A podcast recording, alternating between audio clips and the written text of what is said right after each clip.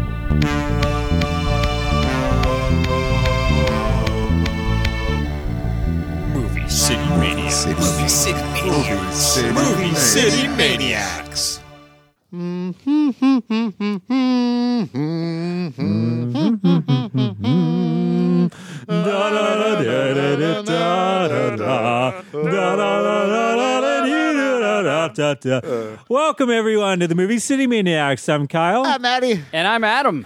And we are beginning our month of sports, team. Baseball. This is Adam's pick. He knows about sports. And I don't know about your knowledge, Maddie, but mine is like... I'm going to say you are the Gaylord to my Perry, he's a babe to my Ruth, and I'm the Yogi to your guys' Berra. So, that's the history of the ball players. Yeah. See, that you're ready to go. We're going. I think my baseball knowledge goes back to, was it 93, 94 maybe, when the Blue Jays... I was actually thinking about this. 92, 93. I think I can still do their starting roster. Like, First base was John Allrood. Yep. Second base was either...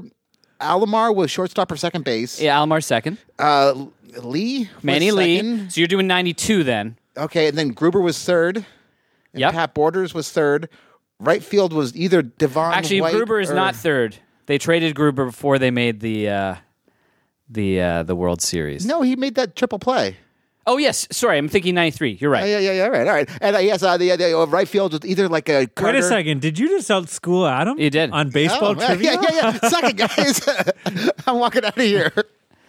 Yeah, it's either Katie Molinaro was center field or left field. So now that might be 93 instead of 92, possibly. Yeah, I just was Joe Carter a player? He was right field. No, he was a no. You're hitter, right again. You're right again. 92. You're right again. So he's left field. All right.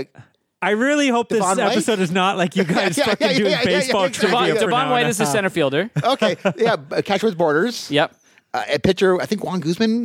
He could be your starting pitcher. Yeah, Hanky's the relief pitcher. Right, now, did you get right field? That was Carter, wasn't it? Yeah. Yeah. Wow. Yeah. All right. It's still up there, baby. I like how you have that knowledge. My knowledge is who's the DH? I have no idea. Cito Gaston? No. That's the manager. He was manager. Yeah, I got nothing. Winfield wants noise. Dave Winfield. Yeah. All right. Yeah, never mind. My knowledge was I had a Coca-Cola can. Yeah. I still have those Coca-Cola cans. You know they won. I have one from 92 and one from 93. One is open and one is not. Let me just say, I am so impressed with myself right now, fellas. So impressed. I am very impressed with you, too. All right, that's all I got. That's the only sports thing I know. Yeah, as a kid growing up in Hamilton in 92, you pretty much lived and breathed the Blue Jays in 92-93 series, right? Like, you were obsessed with it. So, when 92... I cut out, so every week in the newspaper, they would have the statistics of the league. Yeah. And I cut out both the AL came out on Tuesday and the NL came out on Wednesday, and I cut them out and put them on my cork board, and I would look at them all week and know all the stats, and, well, maybe we should get this guy or this guy, and I read everything about it. Mm-hmm. And I had almanacs of baseball. Wow. This was what I did for fun reading, was read Bill Mazeroski's pre-years. I think that explains a lot about Adam. Yeah, I think so. The fact that he's a nerd. But very, very impressive that you got there and you got all those players. Yeah, the upside down Canada flag still bugs me to this day. I'm not going to lie. Was that the 93 or 92 series where they hung up the Canada flag upside down? I think that was in it. Was that in Atlanta? Yeah, I think it might have been 92 or 93. Yeah, I don't remember. I think it might have been in Atlanta. So we're doing a month of baseball. This is Adam's choice. This is spring training series. That's what I want to call it. Okay. Yeah. This is your choice. You're a big sports guy, big baseball, big basketball guy. Yeah. Not so much hockey.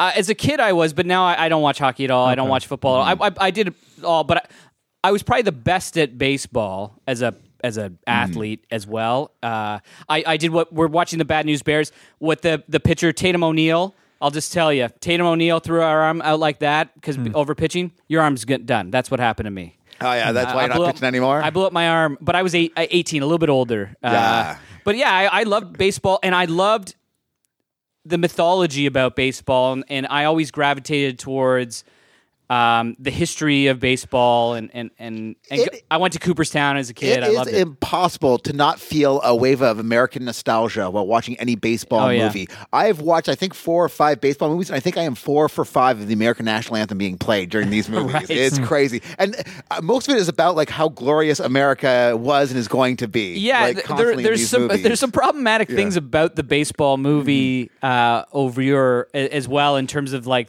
whitewashing, of course, but also just like the rah America's perfect. Mm-hmm. The first movie we're gonna watch isn't gonna be that.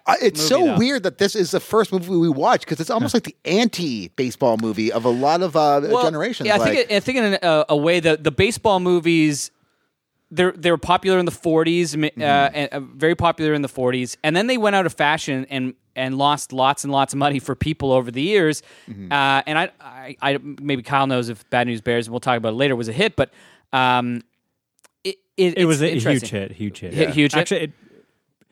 Yeah. I don't know. I haven't looked at the other ones we're covering, but of the one I've checked, this one and the one we're covering next week, this is the much bigger hit of the two movies. I kind of felt like that would have been, but like the American pastime, whatever, was out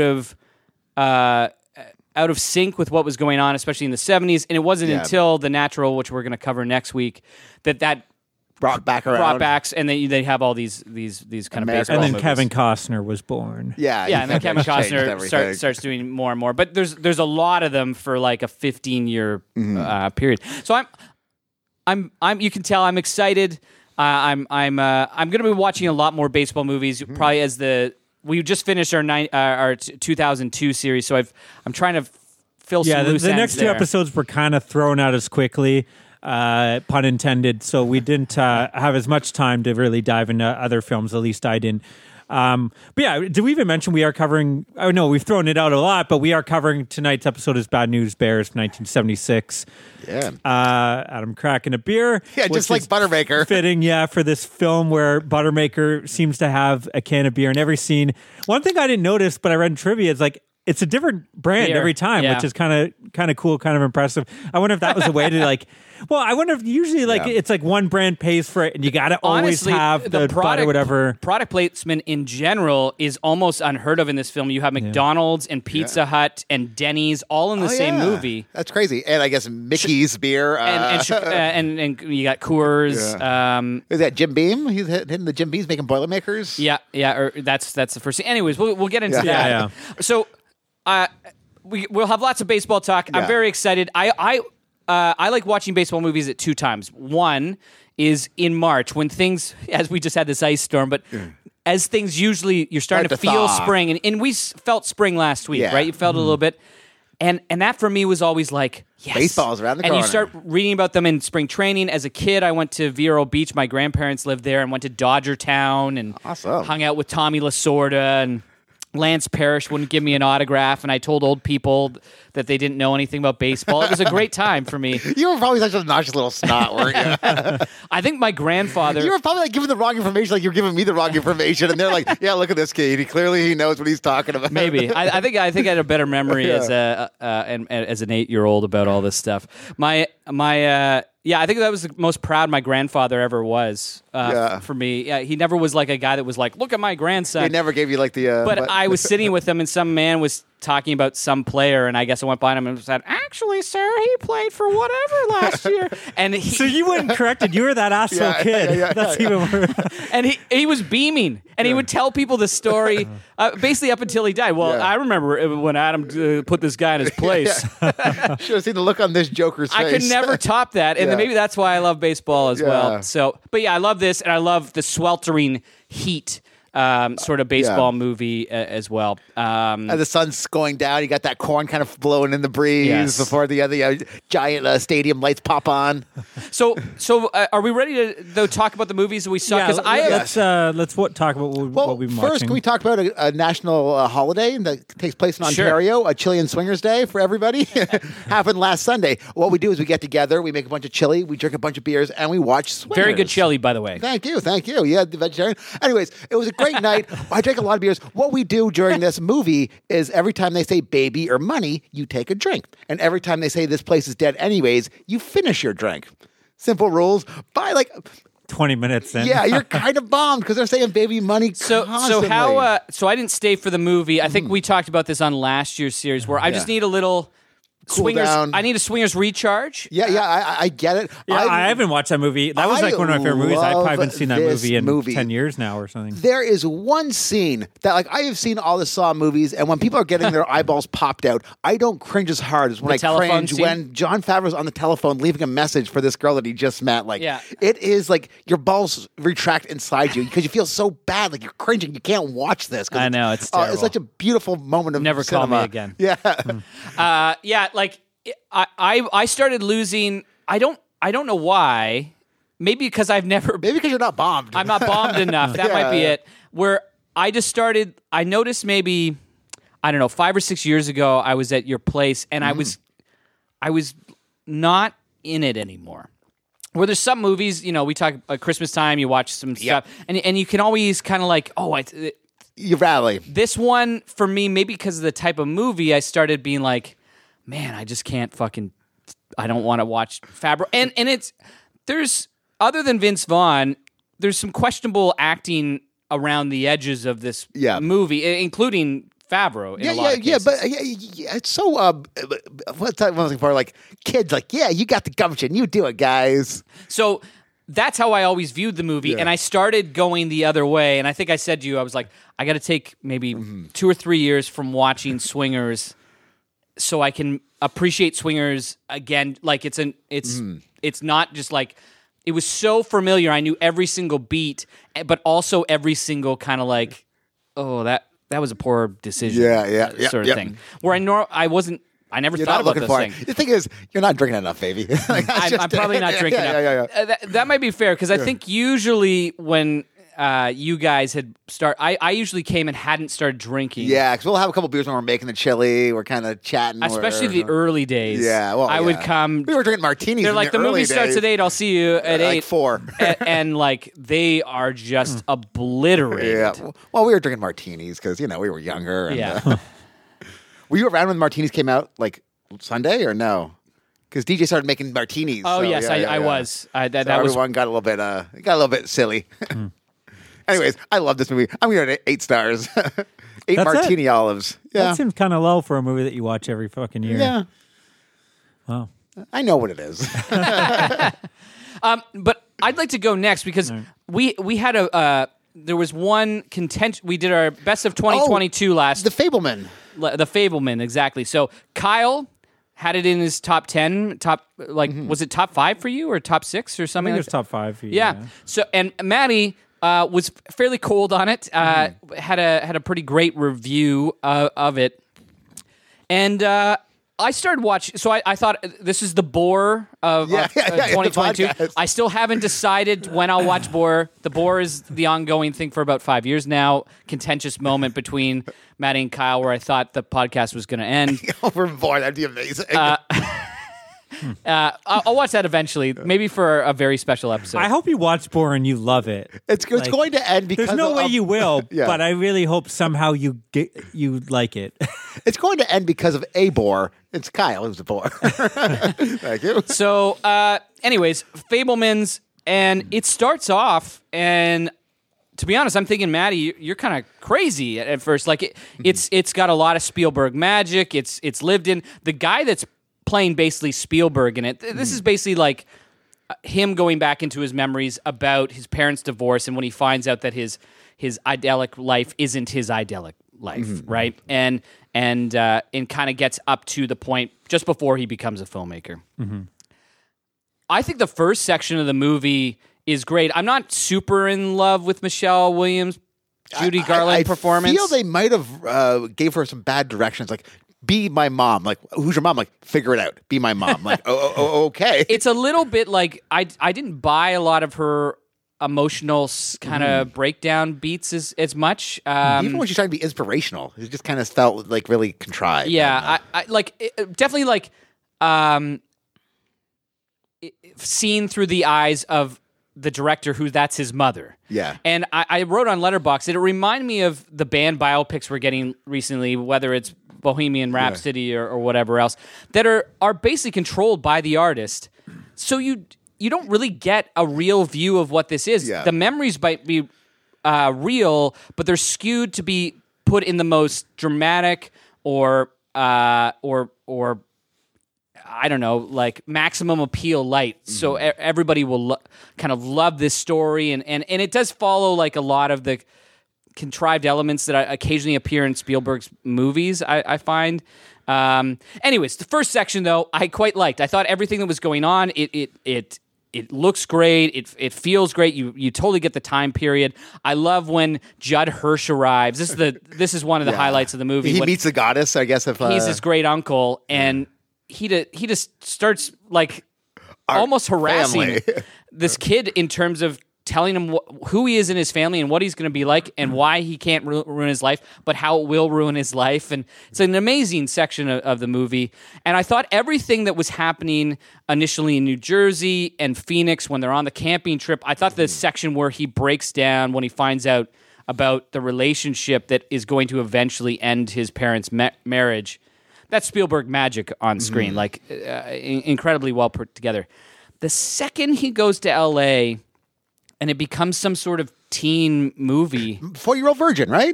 There's a scene directly from 40-Year-Old Virgin, I think, like with the girl with the braces, who's the Christian girl. Oh, yeah. Like, oh, wow. Anyways. None of that worked for me, and it was. You didn't like the reveal where he makes the movie, and I thought that was really fascinating because I didn't expect any of that. Like, that's totally Spielberg, but it seems so like put together, perfect in terms of like the story. I didn't care about any of that. I felt like it was like wishful thinking on how it would perfectly come together. Yeah, maybe he made something like that because he would. Also, he wouldn't have been able to make a movie that looks that good with the technology that he has at the time. What about the monkey? You like the monkey? Throw it in there just for... Well, I guess they had a monkey. The monkey is true. I know, but like... I assume a lot of things happen. He probably bought a new pair of shoes. Well, I think having a monkey is something you're going to put in your fucking biopic. Yeah, fair enough. I don't think too many people can say they've owned a monkey. That's true. Spielberg's family and Michael Jackson, apparently, and Richard Pryor, I guess, are the only Richard Pryor had a monkey? Yeah, I think he talks about it in his comedy special. Yeah, it's a great bit. Anyways, like once he gets there, I'm out of the picture for, 45 minutes where I'm like, this is fucking terrible. Like I really dislike that section a lot. And then just as I'm about to give up on this movie, David Lynch comes in, right? Or David Lynch comes in, and that. That would be, if we were voting scenes of the year, would be a top 10 scene of the year. It's fucking excellent, not just because it's David Lynch, but because of all the...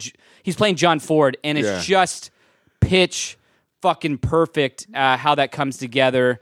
So I struggled with this. It ends up being this biopic, normal, gloppy garbage that I'm just not into. It feels like Oscar bait and... movie in a lot of ways, but he's still Spielberg, so it's better than those movies because all this, like some of the way he sets up dramatic scenes and even the way reveals, he's making the films are fucking cool.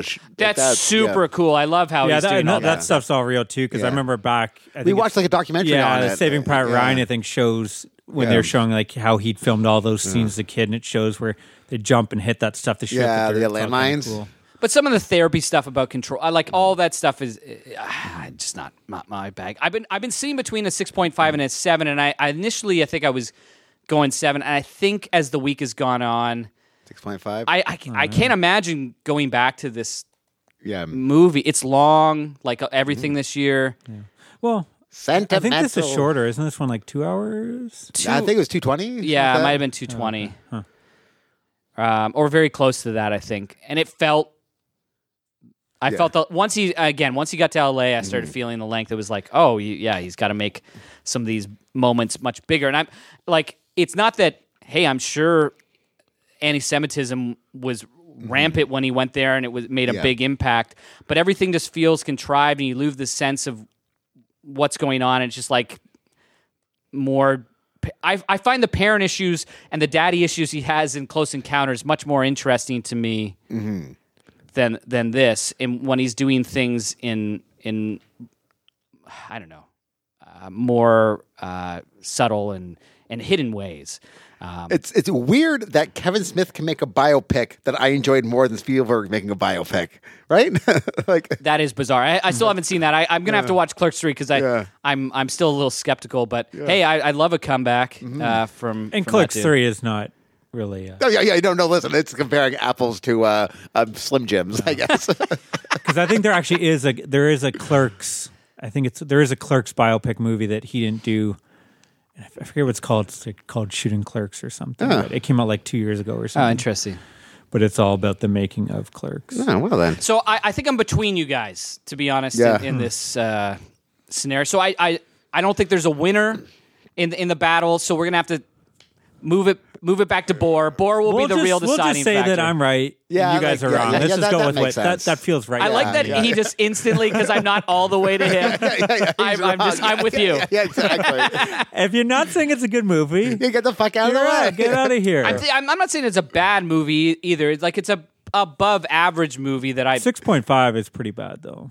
That's not even like... That's pretty... B. I think I gave it 6.5 as well. Maybe I gave it 6.5. Yeah. I think you gave it 6. 6. Yeah. But your 6, like, you hate giving stuff below 6. Yeah, I really do, yeah. You have too much heart for the filmmakers and the people I don't want to shit on things, but like, yeah, here I am, like, shitting on one of the greatest filmmakers alive, like his biopic. If I really didn't like it, I would give it like 4. Yeah, no problem.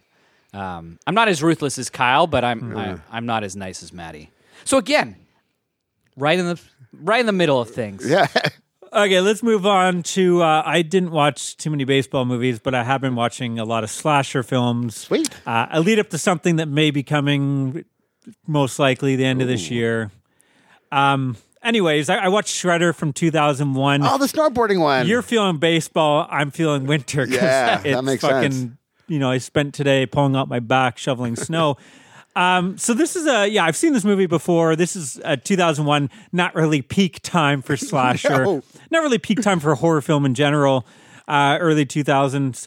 But this is exactly what you expect. It's a terrible movie. But it's pretty much like so Hot Dogs, a movie with a slasher is what it is, right? I wouldn't go that far. Okay. That's a much better movie. But Hot Dogs, the movie is actually like, I think that's, you know, one of the best. That is the best skiing movie, actually. Yeah, I don't think I've seen it in a while. I'm going to say that. We'll say Aspen Extreme. Like, what other ski movies are there? But this movie, it's just so fucking fun because it's like so bad. The characters and dialogue suck, but like the kills are highlights. Like this is, I've always wanted to see. Everyone's always talking about they want to see Jason Voorhees in at a snow resort in the winter, killing people with icicles.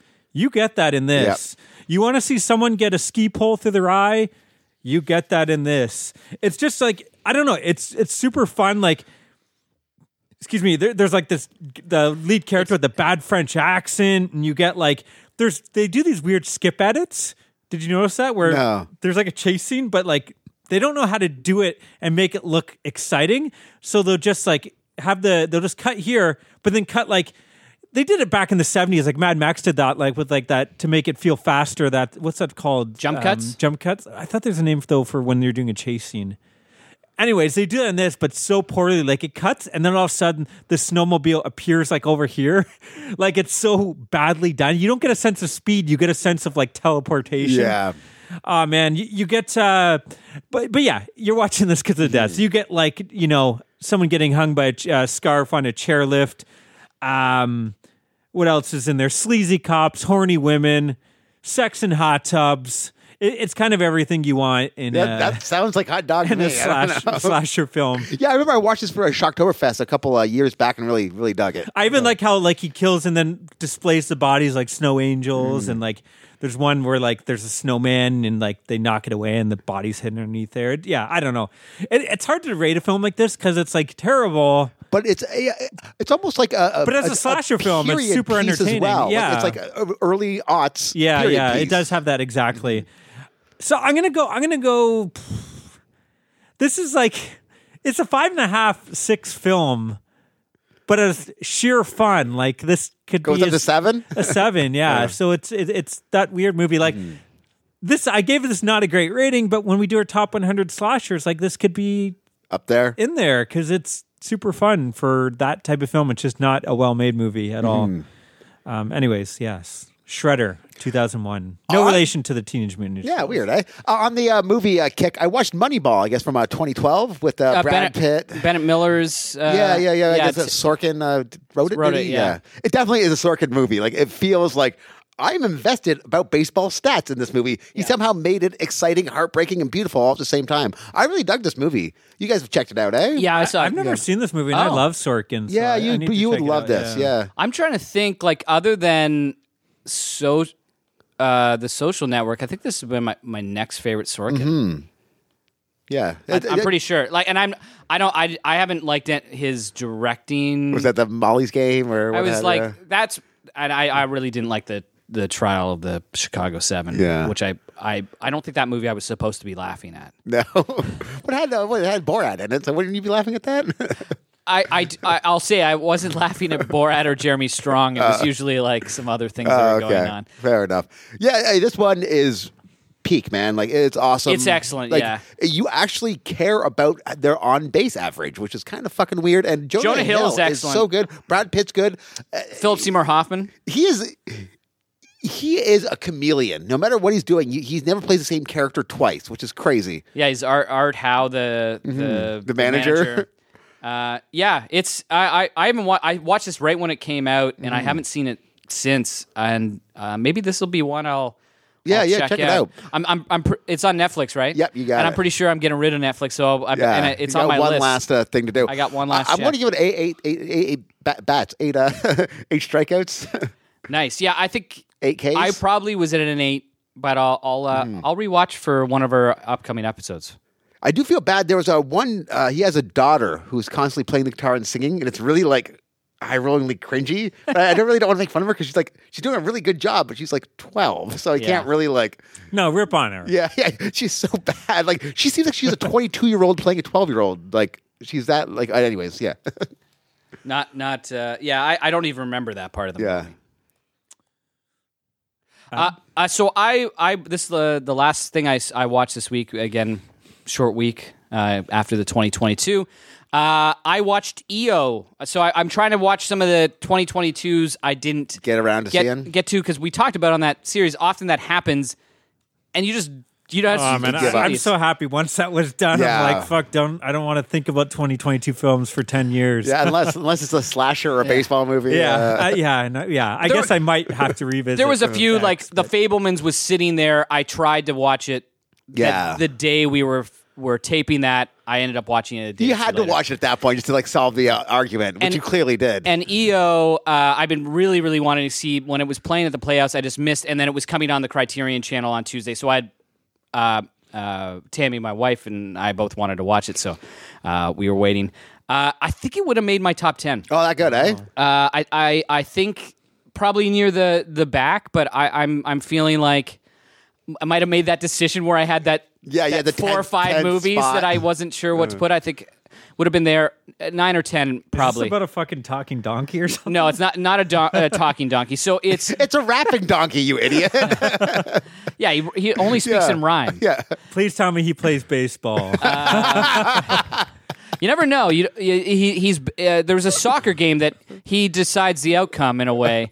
So this is Jerry Skolmanowski. He's a Polish director. I've only seen his movie The Shout. Maybe I watched that for Shocktober a few years ago. That I thought it was amazing. Where this guy's got this shout that basically can kill you if. Oh, okay. And it's got John Hurt and Alan Bates. Awesome movie. He's now like 80 some odd years old, and he's been wanting to basically make this movie, which is kind of one of the most impactful movies with his. And I've never seen this. Is Robert Breslin's Household Balazar, and it's basically about this donkey and the humans. From his perspective, this is very, very similar, I'm told. And you basically see a donkey. He's a circus donkey originally, and he's putting on the show where he's you're pretending he's dead, but you don't. He's actually not, and it's just part of the show. And then the show comes up, and he's got a real connection to his trainer. Like, they're close. And then these people come down to shut them down because of how they're treating the animals, and they take him away. And you just follow his journey. But, like... Isn't it heartbreaking, like Dumbo, when Dumbo's baby gets taken away? Yeah, it's definitely a heartbreaking movie in many cases. But in some cases, it's insanely funny. But they often will play that, like when he goes to the soccer game, and the soccer game who's going to the soccer game? The donkey. We're following a donkey walking around? Yes. So basically you're following what happens to the donkey after he gets taken away. So at first he gets taken to this nice farm and he's there and you're just... Do you hear what he's thinking? No. Oh.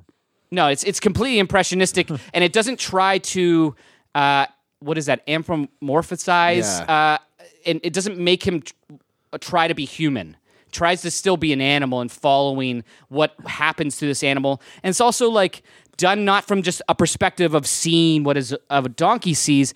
It's like a movie where you would see other perspectives. So when a human being is there, you see that perspective being shown, and it's not half the movie's just him licking his balls and making a bunch of noise. Yes. But you see him go through there, and then he gets visited by his trainer, and that's when the movie really kind of goes off the rails because he escapes and.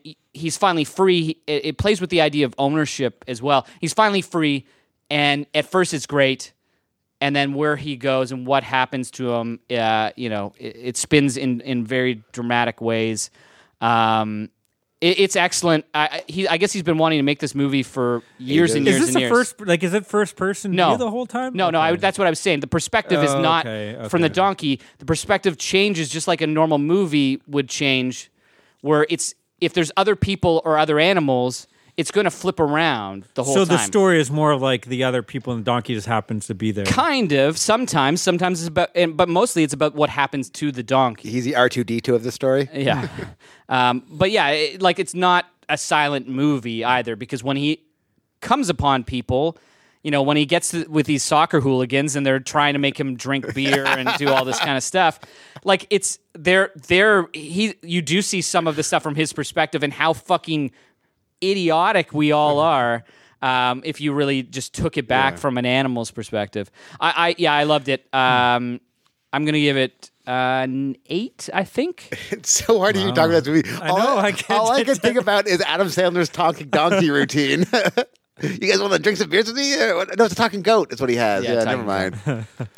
I don't know if it would be either, but I've heard a lot of people that aren't like art house people really, really digging this one. So it's a guy that it's a really great director that knows how to build scenes and setups, but he's also not afraid to break the rules of how movies are supposed to be made because he's fucking 83 and why not? He's allowed to, yeah. But I watched a little featurette, that'll be the last thing I say, and he that's also on Criterion Channel. He talks about the donkeys, and you could tell how much he loves these donkeys because they used, I guess, 6 or 7 of them, and he starts talking about and how this one was like this. It was like Nestor, the long-eared one. And he's like, my favorite character in any of my movie is EO, the donkey. And he's worked with all these amazing people. Actors. Jeremy Irons, the donkey beats them all. I guess I'll talk about one more. I did another slasher from 1981. Picked up Vinegar Syndrome's 4K release of Madman. Okay. I fucking love this movie. That's the one with the slaughterhouse? No. I think that's actually called Slaughterhouse. Oh, I thought that was one like Madman. He's like a... No, so Madman... He looks like Hacksaw Jim Duggan. No, this is one he's like the big kind of burly guy, wears like overalls. It's kind of like Hatchet actually is a ripoff of this because he actually has the same thing. He has an axe and a scarf and an axe in his face. Okay. So it opens up. You got that campfire opening, which I love, and they're kind of telling the stories. And this talks about, this madman Mars, who I guess he murders his family. He gets caught. They lynch him up. He gets an axe to the face, but somehow survives. And if you say his name above a whisper, he'll come out seeking revenge. So I don't know. I love all that kind of shit. I mean, this is a movie that ends with Kind of like my Bloody Valentine, it ends with this like awesome ballad. Mm-hmm. Well, that's one where the they do like a beware. You watched this during Shocktober, a circle dance in the hot tub where they duck duck in the hot tub. Yeah, there's like this one of the greatest hot tub scenes in movie history because it's supposed to be this romantic scene, but they're playing like this cheesy romantic music and they're dancing around the hot tub, but then doing spins in the water. Awesome. And then like she pops up and says something like, I forget what her line is, but it's some weird, like, I don't know if it's supposed to be sexual, but it definitely is like, oh, you didn't give me enough time. Or I don't know. This movie's fucking great. It takes place. It's like after, it's like the end. It's at a campground, but it's like kids have gone home. No, they're still there, but it's like the last day. They're getting ready to shut down. Like there's kids in there, but they're not really part of it. I think there's like one or two scenes where they're at the camp opening, and then there's another scene where they're getting them to escape. But you have like characters named TP. I don't know. This film is just, this is what I love about slasher films. It's not quite like Jason Voorhees level, but it's like that perfect B movie knockoff. It has cool kills too, like throats are getting slashed by those. There's a scene where the character's running from Madman Mars, and she runs and hides in a fucking fridge. Like, this is the movie you kind of have. You got all kinds of decapitations by car hoods and axes, and I know, I guess I'm spoiling, but it's a bit of a downbeat ending, which is a bit of a surprise for me for this type of film. You don't normally get slashers ending like this, so yeah, I don't know. I love this film. It's the EO of slashers. Yeah. I don't know. Again, like, I'm not going to say this is Oscar-worthy material. I'm going to still go, I think my rating seems even a bit low here. I'm going to probably go 7.5 on this one. Yeah, so I'm trying to keep track. If you go, either of you guys go above 7.5. You gotta check it out. I'm trying to. I check don't it know out. If this will be your thing because it's like, if you don't like Friday the 13th, this is like the B movie Friday the 13th. The problem is, if I don't like Friday the 13th, then what? Like, what am I gonna watch? You have to find like these weird fucking modern. And there's a few Friday the 13th we've talked about that I'm. Mm-hmm. Yeah. I mean, you might get a kick out of this way. The same way you do Sleepaway Camp, like it's not as zany as that, but there's. Yeah, I know you're not appreciate a bad movie guy, so you probably I do not appreciate. Probably bad movies. Won't like it almost like I like Sleepaway Camp because there's like a real effort, even though it's just fucking bonkers. Like I appreciate it on that level. But you didn't like Sleepaway Camp. I think this movie does. No, I did like Sleepaway Camp 2 as well. Oh, okay, 3. I haven't seen 3 yet. Okay. I think this movie has an effort. Like there's some cool stuff. I don't love Sleepaway Camp 2. 3's, and I don't love the first one. 3's like a step down from 2. Yeah. But there's some cool stuff in here, like the silhouette where it's like he's up on the tree and it's like the blue and you see the silhouette of his shadow kind of. Like there's some cool stuff. Even some of the jump scares are kind of good that come out of. Oh, I didn't even mention there's a cool too. There's like an axe and it's in the stump, a tree stump, and it's like the Excalibur. Like they're all trying to get it out. It's been there the whole time. It's like, oh, is that $100 still on the line if I can get this out? And the two of them are trying and they can't. Of course, spoiler, Mad Max is going to fucking pull that with one hand. But I don't know. I just love like little things like that. Like that has nothing to do with the plot of the film, but it's like little things that just kind of add to the setting and you know, atmosphere of the film and stuff. So I don't know. I like this one a lot. Madman from 81. Cool. Yeah, I watched Simpsons. Nice. Homer at Bat, I think it's called. Homer at Bat. Yeah, just to get rid of the baseball. This show is fucking awesome. Like that episode is so fucking good. It rips on The Natural, and then it rips on like a Ringers episode or whatever. Like it's cool, man. There's the amount of references, like even the song, which I didn't know the original song. Yeah. From the 60s. I looked it up. Yeah, and they do such a great song of Reed. That's a reason this people know this song. We're talking baseball from Maine to San Diego. Baseball. I love that one as a kid, and I think I saw that. It's been a while, but I saw it not too far in the distance. Like most The Simpsons, I should just start from the beginning because I haven't seen some of those in 15 or 20 years. Stop, like 10 or like you could probably stop around like the 10th season. Yeah. I might do it. Yeah, why not? Well, all the trios of horror are great. Yeah, up to a certain point. Well, again, up to the first 10 are good. Right. Is that it? Then? Yeah, you guys want to get into Bad News Bears? Yeah. Cool, well, let's throw up. Here's the trailer from 1976 for Bad News Bears. There is no limit to what some men will do for money, especially a man like Morris Buttermaker. No, I really appreciate this. It's just a damn shame that none of the fathers had the time for it. God knows if I wasn't so busy down in City Hall. You got my check, Whitewood? Even if it meant coaching an unlikely group called the Bad News Bears. It was a team of superstars like Mike Engelberg, Rudy Stein, Reggie Tower, Ahmad Abdul Rahim, the incomparable Ogilvy, Timmy Lupus, Kelly Leak, the Aguilar brothers. With a team like this, there is only one way you can go. Cups and supporters. Oh. Gotta be worn at all times. Sister, you're very comfortable. Well, either you wear them, give that one. Either you wear them or you don't play. Walter Matthau is Morris Buttermaker, a man so desperate to make a buck that he did the unforgivable. He put a girl on the team. Boys, I'd like you to meet your new pitcher, Amanda Wurlitzer. Juice, Vic, Snickers, and now a girl? Rob at that, punk. Tatum O'Neal is Amanda, but Amanda is no ordinary girl. And with her help, the Bad News Bears went from totally terrible to just plain bad.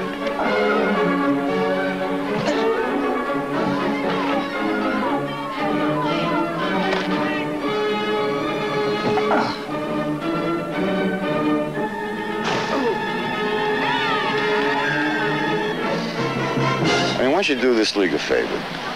You and the Bears just drop out. Amanda knew what the Bad News Bears needed. She also knew how to get it.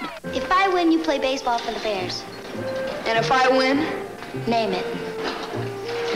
What if he tries something, I know an 11-year-old girl who's already on the pill. Don't ever say that word again. Oh, well, well, if it isn't, you can puke. How'd you like me to stick this bat where the sun never shines, Turner? Sit on it. But a little success is a strange thing. Once you taste it, you want more. And from just plain bad, the Bad News Bears climbed up the ladder to become the team that played baseball like it has never been played before. Academy Award winner Walter Matthau is the coach. Academy Award winner Tatum O'Neal is his secret weapon. Together, they turned the Bad News Bears into a team of superstars you will never forget. The Bad News Bears. The incredible story of how a disaster combined with a catastrophe and somehow became the greatest champs who ever played ball. An aging down on his luck ex-minor leaguer coaches a team of misfits in an ultra-competitive California Little League. Yes, we're talking about Bad News Bears from 1976, directed by Michael Ritchie, written by Bill Lancaster. And Burt Lancaster's son. That's crazy, right? Okay. And, yeah, starring Walter Matthau, Vic Morrow, Tatum O'Neal. Who else is in there? We have Jackie Earl Haley and a whole host of others. Yeah, a bunch of other kids that never really did much other than this. Yeah, which some of them understandable, and some of them you kind of wonder because some of them are quite good. I know the kids are great in this for the most part.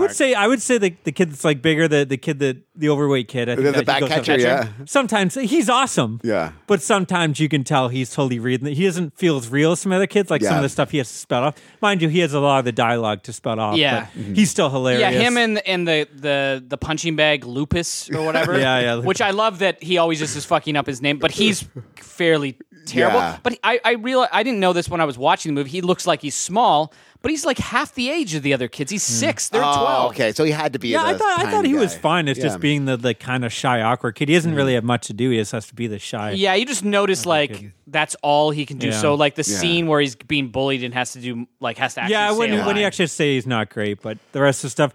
So Michael Ritchie directs Smile, which I've owned for a while. I need to watch it. I've heard it's really good. What? Smile? So it's about like a beauty pageant, but kind of like this, where it's a new take on it. Oh, okay. Vinegar Syndrome, one of the partner labels, put it out with the whole slipcover and everything, and people were saying great things, so it's not a movie I would have normally bought, but the cover looked great, and I'm like, I checked out the trailer. Looks fun. And he did your least favorite Chevy Chase movie, Fletch. Yeah, and the sequel, Fletch Lives.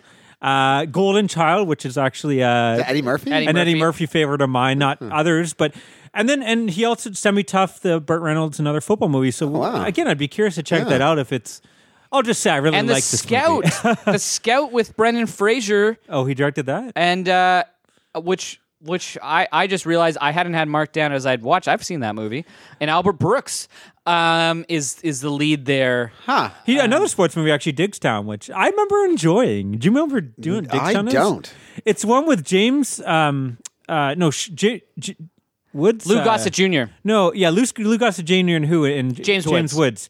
And so he's like this, I think he makes a deal. He bets or something, but he's also, I don't know if he's a coach or something, but I guess Lou Gossett Jr. is this kind of old boxer or something. But anyways, he makes some bet that he can take out like 10 guys in a row in the ring or something. Okay. I just remember enjoying it as a kid. I haven't seen it since I was a kid, but... And he does do, which we'll talk about. So I guess this film was a huge success. So the next year they do Return to Bad News Bears, I believe it's called. Now, the director have nothing to do with that. I'm assuming that this film was a huge, unexpected, huge hit. These guys had other plans with other movies. Yeah. They had to throw in another team to do it. And then, because these guys both come back for the third movie, the next year, called Bad News Bears Go to Japan. Which I've never heard of that one. Imprint has put out all these on nice, decent special editions. I picked up the first two. I haven't got the Bad News Bears Go to Japan. And he wrote Go to Japan. Running. So this guy is like a sports movie. Feel-good sports. That is the pedigree, man. And then, so it's Downhill Racer, you're talking about a ski movie. This is like a fairly, with Robert Redford. Yeah, this guy, like a lot of sports movies. Yeah, shit. And here's strange. So Bill Lancaster, I think he wrote like three things. He wrote this, Bad News Bears Go to Japan, and The Thing. What? That's insane. Yeah, that's it. Yeah, he died fairly young, but he also would have been insanely rich probably because of his father. Yeah, dad. And yeah, I don't think we need to talk too much. I mean, I think everyone knows who Walter Matthau is. Interesting though, I guess Steve McQueen and Warren Beatty were apparently offered the part. I don't know if I would. It wouldn't have worked. No, I think they would be too either like young and handsome at the time, or like too lovable. Like he plays that like I think, yeah, and that's why I'm afraid to see the sequels because I guess Walter Matthau's not back. I think a lot of the kids are. I don't know if it would. How it could work. To me, you need this. Yeah. I think Walter Matthau is a huge part of this because. He's not like a grumpy prick. No. He's almost like a carefree, like, meh. Yeah. I'm just going to drink and who cares? He is everyone's grandfather, right? Yeah, I actually find when he has to go into a darker area later in the movie, it kind of like breaks a spell or something. It's like, this dude wouldn't do that. Yeah. Like, he's a fucking drunk alcoholic, takes advantage, but he's not actually... a bad actively, but I think he starts to slowly as the film goes on. He gets a little bit competitive, right? Yeah, because he was once a professional and they start winning, and you know, it just felt like. And I think he almost has that like competition against that other guy who there's Vic Morrow. Yeah, Vic Morrow is a bit of both of those turns. I felt were like. What? Strange to be in this movie, like dark, abusive, like child abuse. This movie is insane. Like it goes against every wholesome beat about baseball movies. Oh yeah, it pretty much just spits in the eye. It's like vulgar. It is. It's a bunch of losers. It's not charming, but it's totally so a 70s lovable. Movie, right? It's so lovable. Like those were the years that were like, hey, we're going to go dark. We're going to have bummer. Yeah, these kids are like getting abused like by their dads. He's getting smacked around. Like, it's fucking insane. It's not that dark. At the end, there's a scene, but I would say... the beer in the face is pretty fucking dark. But, okay, I don't want to give anything away, but there's one scene where this kid is pouring out his heart, like their heart to Walter Matthau, and he just like... rejects her love and like throws beer in her face like that was darker than the slap in there. But I would say I don't know. This movie was a complete fucking surprise. I didn't know. I thought it was gonna be a family movie. I knew it's gonna be like him, you know. I thought it was gonna be a family baseball movie with a guy that's like a bit of a drunk, and then like there's a scene that has like racial slurs. I was like, holy shit. And a kid saying them. Yeah. And I mean, multiple times. This is not a kid's movie. This felt so real. That reminded me of my childhood because I might not have been the best at baseball, and I was kind of getting made fun of a lot. But that's how you were. Did you throw away racial slurs? Is that what you're saying? This movie was a lot. This movie was a lot about me. I was that kid throwing out the racial. Wow. But I did love the. But it's not mean spirit. Like that is not obviously. No, none of it's mean spirit. That kid is kind of meant to be the dick character. The team, like he goes up and has this great scene with. The black kid on the team, Walter Matthau, and you kind of say, like, Walter Matthau doesn't give a fuck about race. And he kind of, like, I don't know, gets him... No, I love when he talks about Hank Aaron and I don't know, is that a true story or is that he just made that up? No, he made that up. Okay. I've never heard that. But that's the impression I get, that he made it up for... But, yeah, I don't know, like, this movie, I just had a fucking huge smile on my face, like, the whole time. And I'm like, is this top 100 of all time? Yeah. I will say, like you said, I think it loses a little bit when it tries to get into more of like the or just the baseball, the standard. I think the standard, like it goes through the cliche, like the ragtag kids. I mean, I will say, without saying too much, it doesn't necessarily end like a lot of those movies. That was a surprise, but like that's why I kind of love this movie. It definitely, like, I think that's less interesting than like when it's just him being I don't give a fuck coach. Yeah. Like I maybe because I've seen too many of these types of, like, the ending wasn't a. The ending at the time was it probably was though. Probably. A bunch of the I have to think, but I think there's a bunch of the 40s movies that don't quite work out the same way. Like great, but like something ends up happening. Like I love everything about the camaraderie, Walter Matthau, how he's with Tatum O'Neal, like the back and forth between. Him and Tatum O'Neal. Yeah.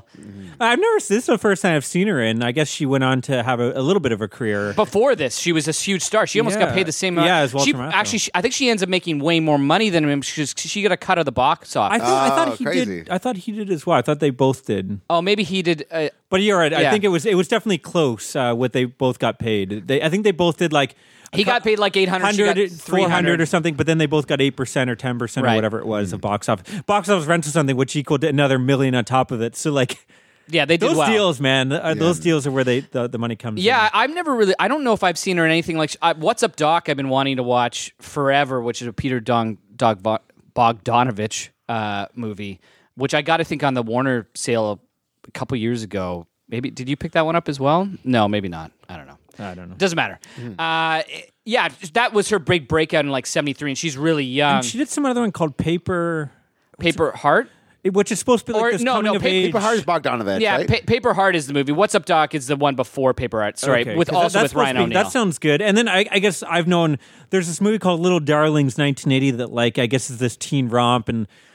Everyone's been. It's one of those films that everyone's asking to come to the Blu-ray. It hasn't come out, and I think there is some music clearance. But I heard they may have finally figured out, so we may get. Which is and it's kind of cool because that's about her and this another actress, Christy McNichol. They're like good friends in the movie, and it's But I guess Christy McNichol's actually originally, I guess, got this part. She was originally supposed to be the lead in this, and then like after like a couple days, they phoned her back and said, "Actually, we decided to go a different way," and then Tatum. Oh, crazy. McNeil. This is, a couple years before they would work together and become friends. But actually, Jodie Foster, I think, was possibly close to getting this role. You could see her in this as well. And then she went and did Taxi Driver.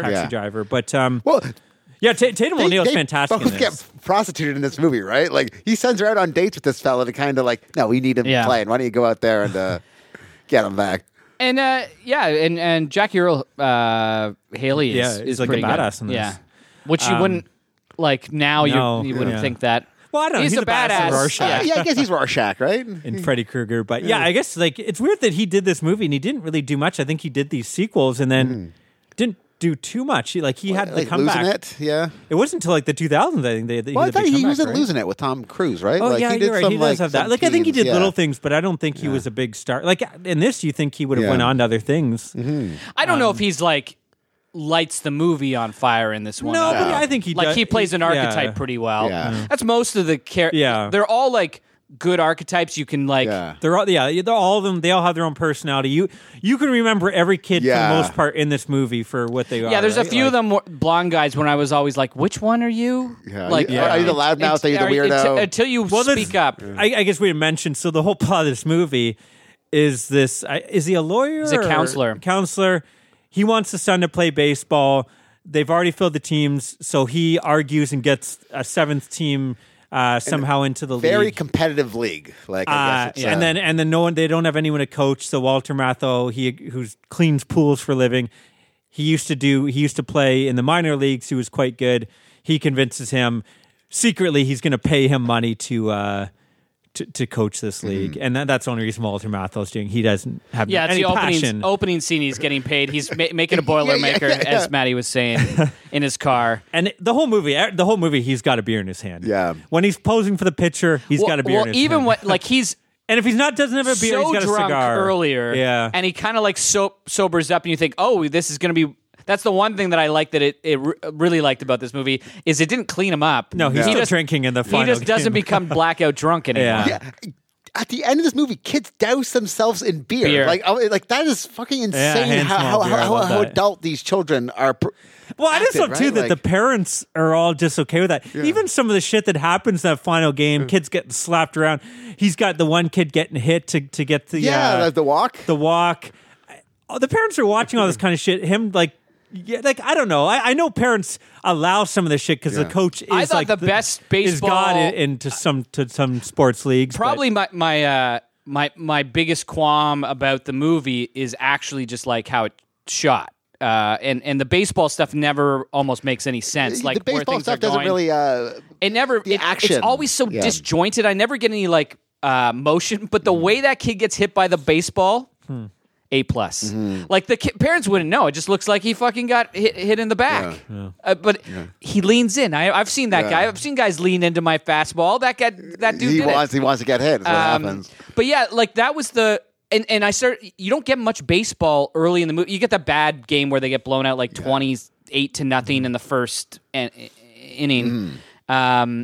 But you don't get much baseball before that, and you just get this camaraderie movie. And just cleaning pools for Walter Matthau. Yeah, I loved all that. And then you got a montage of baseball stuff, which, whatever. It's not so great. But the final game, it was like, what the fuck is happening in this game most of the time? Like, and I thought about it later. Like the movie never looks great. Like it never. It's not like a well. Yeah. Directed movie. It's like propped up by these incredible performances and a story and really great dialogue as well. Like just fucking irreverent dialogue. But no one else felt the baseball was a bit lacking. Yeah. Yeah, the baseball didn't really matter, I thought. Like I noticed it, but I didn't care. I don't know. I thought it was fine as someone that doesn't care about baseball. Yeah. I thought I knew exactly what was going on, who was in the lead, they're behind here, they got to catch up here, shit. Now, yeah, that stuff, because they keep showing like, I think that's all you really need in these type of movies, I guess, right? There's a lot of scenes where it's like, this is the play, and it's like, that wouldn't be the fucking play. Like, none of the baseball stuff ever, maybe this, because I know think baseball. You're just a nerdy baseball guy. I think they need to make this for people that don't know even how to play baseball. It's interesting, because to me it works. I saw a movie that I'll talk about, that I almost finished, and I'll talk about the next week, but it was in the 40s with Ray Milland, and all the baseball was done way better in that. Like, that shouldn't be the case. Yeah, but that's a serious, No, that's a goofy movie.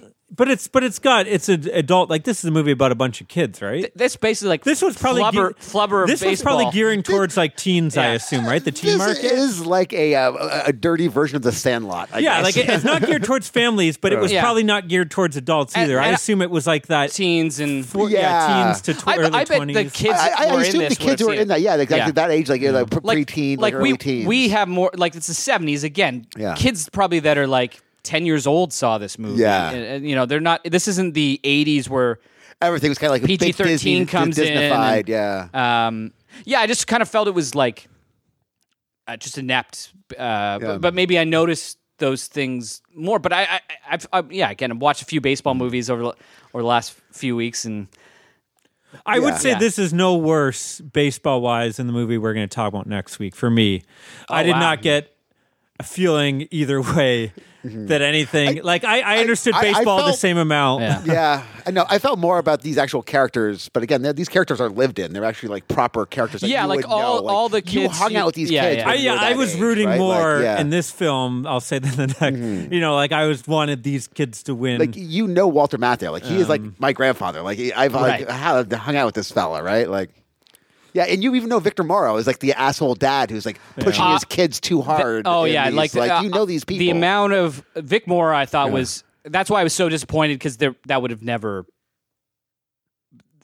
Maybe the 70s, I don't know. Yeah. But like that wouldn't have the dark turn that would you didn't need that. Like he was all you could always see he was it. Already like, a how it was there. Yeah, I didn't need the slap. I think though you need him to go too far. Where I think he realized he went too far, but that's also what turns Walter Matthau to be like, I'm becoming this guy. This is not what baseball should be about. I think you need that. I think it was all like that stuff. It ends up being a plot. Like you could have done it without doing that, and I probably still wouldn't have liked it because I think Walter Matthau's turn in terms of being a heel is also in terms of plot stuff. Those are my least two favorite things in the movie. I loved his heel turn because it was so like you can tell he's just kind of like a cantankerous jerk. I think like, you kind of need that, or else it's just him being like a not give a fuck. Someone guy who is constantly drinking. The emotional turns happen like realistically on a dime. Right? I just wish that like you saw it in his character previously. I think you do though. I think you do with the Tatum O'Neal. You see leading up to that he's going too far. I see manipulation over and over again. Like what he does. Even when she's like she's got her arm hurt, he's still pushing her even though he knows, like leading up to the final game. I think you're getting a lot of that thing that it's starting to like he's starting to become what he probably hates, right? Yeah. Like I none of that stuff I bought really. Yeah. Maybe characterization from it's more on Matthau. Than it is on the other. Like I really like this movie. I'm just there's a few once it gets to that final like stretch and it becomes a baseball movie. That's my least kind of favorite. That's my least favorite part of the film. Where the first hour like awesome. I'm trying to think of any. If I have, do you guys have anything else? No, she keeps talking about her boob size. Did you guys notice this? Like her chest size in this, she's constantly referencing how small her chest is. Yeah, which is like really uncomfortable in a weird way. Well, she's that's what's gonna be important to her at that time, right? Like I know, I thought they did. I love the relationship between those two. Mm-hmm. Like it's the glue. Yeah, there's a scene in the car she's so good where she's talking about where she lost the game or whatever, and the repartee between them is just fantastic. Even when he's just trying to convince her, like she's holding her own, if not outplaying Matthau and their dialogue. Well, you can see too why she at that point. I'm surprised she didn't go on to be bigger. Why she had some alcohol issues? Yeah, and a bad father-daughter with Ryan O'Neal, who is not a good guy. That stinks. There's a great scene where she is taking ballet, and all the guys come in. I love that and start like busting her balls for taking ballet. But no, they bust like the teacher's like, and the one guy's picking up the one woman. But Jamie Earl. But yeah, even the teacher's like, oh, you guys got it, and she's like, oh, maybe if you did a better job, these people wouldn't suck. Awesome. I love like how the teens are all like kind of bratty bratty teens, but you love them all. Like you could go a certain way where like, especially as an adult, it's like, I want to strangle that kid. Yeah. They never get that. You never get to the point where like you hate these kids. Yeah, they're not obnoxious. They're truly a ragtag bunch of, and like, I love all the overlapping dialogue. Like you can see just like, it's almost like, hey, just go nuts, be yourselves in the scene. Even the kid that has, does racial slurs, which I don't like that part. Mm-hmm. I love that kid though. I love how he takes no shit. He's like 3 foot nothing. He's half the size of everyone. He's taking on the whole fucking team. Yeah. Wasn't that a realistic fight in like a kid realistic fight? Yeah. I love that. How you see his true colors and how he would. Yeah. Mm-hmm.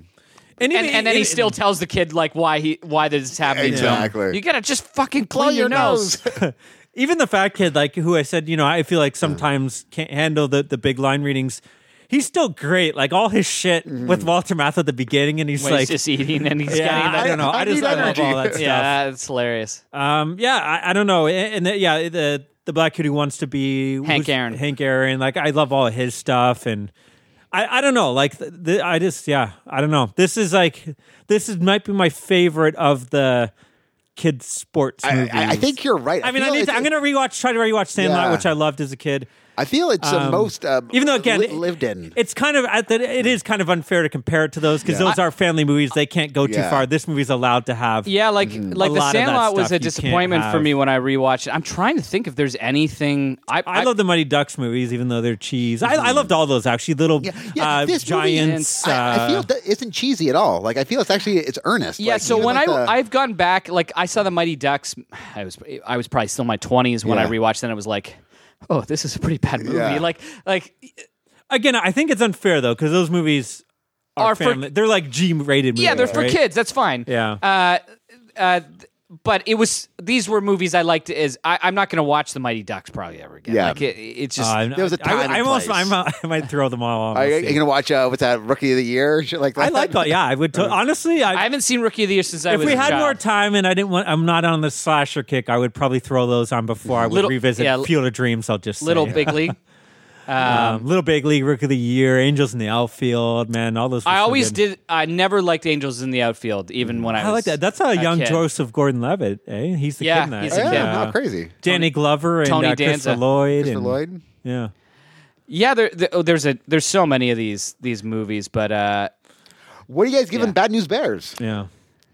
What do you think about giving it, buddy? I'm going 8.5. Yeah. Oh, wow. I was going to go 8. I love this. Like, it was, again, like I said, this was top 100. It dropped a little bit. Yeah. I was just fucking had a smile on my face. I was just loving next March. I was just loving every moment of it. It was just shocking how much I was enjoying it because I kind of put this on like, you know. Mm-hmm. I'm going to get... I can't go there. It's not a Maniac? It's not a Maniac. No. I'm probably going to give it a 7.5. Okay. Yeah. Yeah, I really... Like, first hour, this is a Maniac for sure. And then... I think it's like... baseball, and it's like, and I'm glad I don't have any talents because it seems like you're really into music or baseball. Yeah. Things like that kind of ruin it for you. Whereas, like for me, I can't think of anything where I'm like, that's not how it would be. Well, music usually just is like it's the biopic thing more than it's about music. But even I think like that movie I really dug a couple of years, Hearts Beats Loud. You're like, that's bullshit. That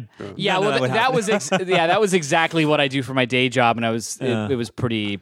I don't know. None of that stuff bothers me. Even like, I mean, I'm not out making fucking directing films. Like I'm in the film community. Like, I guess there are as many movies films. About posts.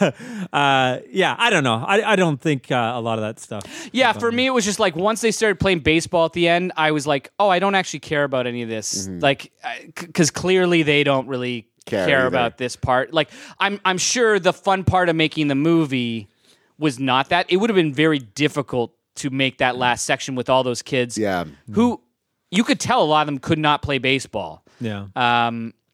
So it's way more difficult than a movie where often like the other baseball players they're baseball, even in A League of Their Own, they've got like other baseball players to play the girls that weren't the main, like Rosie O'Donnell and Madonna. I think they did. I think they didn't. They have like a real baseball player playing Tatum O'Neal with a wig on. I read. Yeah, you could tell certain shots. You can tell. I guess like with the pitching, you have to. When he first starts pitch, she starts pitching. I didn't realize, but again, I guess I'm too into things. Yeah. I don't ever catch these. Yeah.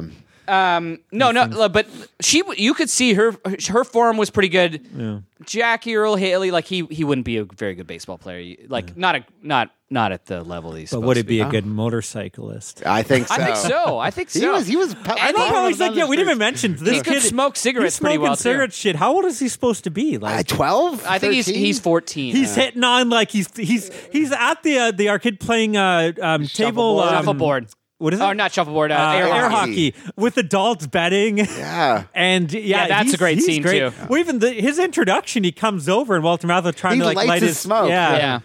I love that. Yeah, I'm going to be 8.5. Like I'm talking about it. Yeah, yeah, because like honestly, I don't know. Whenever you mention anything in the first hour, I was like, I do agree. Like I love that more than the. You know, trying to add the drama and the baseball and stuff. But I mean, I almost feel like that for most movies, right? I always like the training and the build up. The final game is usually always the same, right? Like they're going to be down a bit. It's going to be close. There's definitely sports like sports movies kind of follow that formula and every like this movie is exact same formula as Mighty Ducks. Probably, I don't know about Sandlot. I guess Sandlot focuses more on like the outside of the baseball game, but this definitely follows. Yeah, because it isn't really a baseball game. It's about getting the ball back in that one. And I like the adventures these kids go on that aren't really adventures. Yeah, they're just hanging out. They're not really interesting, really. But they're just hanging out. Where at Sandlot, everything is an adventure. Yeah, going to the pool. And when I went back to that, I was like, oh, I don't like some of these sections. That was the difference when I watched that last summer compared to this, where, I'd way rather throw on Bad News Bears again than the Sandlot. I'll try to get through the Sandlot in the next couple. You try to get through part two and go to Japan. I'm going to try to watch. I don't have Go to Japan, but I'm going to try to watch Return of Bad News Bears. I think I'm going to struggle without Walter Matthau. So I guess we looked up on the car ride here. So. Part two is actually, who's the coach in part two? Oh, Willem Dafoe. So it's called Bad News Bears in Breaking Training. And it's Willem Dafoe. Willem Dafoe, we watched last year in Family Plot. Okay, and then part. He's done a million. Go to Japan. It's Tony Curtis. So what happened? Right? Tony Curtis is like one of the biggest actors in the world in the 50s, and then by the 70s, he's the third sequel of Bad News Bears. But I think that's, isn't that every 50s actor? Like a lot of those guys were then doing B horror movies. That's true. It's crazy how. What? I bet. I think it's still going on now. There's still we're still seeing. I'm sure people that do not want to be doing B horror movies that are doing it now that in their 50s, 60s can't get work outside of that. Anyways, if they're alive, do we want to get into spoilers? No, I don't think you have to. Eh? No. I'll just hint that if it's similar to the Rocky series. If you've seen that or you haven't. Same year. Okay, cool. I'm curious if the sequels are going to follow the same formula. Like, I get the impression part two is going to be like Rocky 2, how that ends. And then part three is going to be like Karate Kid 3, where he has to go to Japan and fight, the Japanese team who kills him there. Do you think you'll actually in the distance see Tom Selleck in that movie? And be like, it's Mr. Baseball. Mr. Baseball is actually like it's a part of the same universe. I think so. Are we all going to watch? Well, it's too bad we didn't pick Mr. Baseball. I've never seen Mr. Baseball. Is it good or are you being? I have no idea. Like as a kid, I liked it, but it's probably terrible. I like Tom Selleck. I'd probably enjoy it. I bet it's. It probably doesn't hold up. It's rough. It's probably like we should just do a Mr. movie. Like, isn't there Mr. Saturday Night with Billy Crystal and? Mr. Bean. What is the one with Mr. 300? Yeah, Mr. 300. 3000 with Bernie Mac. Anyways, R.I.P. Bernie Mac. R.I.P. This has been our baseball. What are we calling it again, Adam? Spring training. Episode.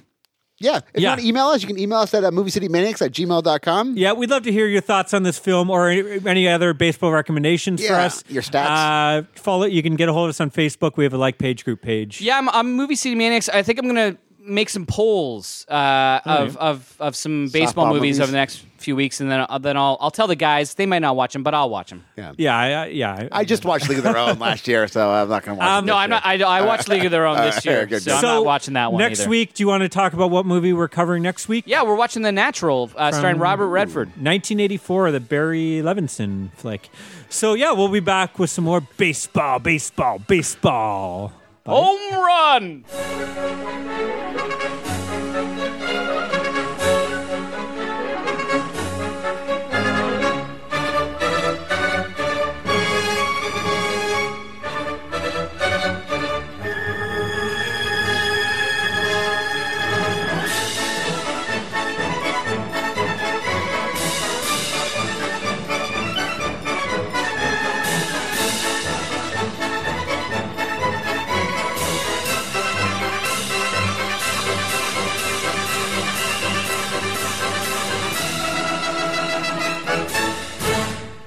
Get your hot dogs.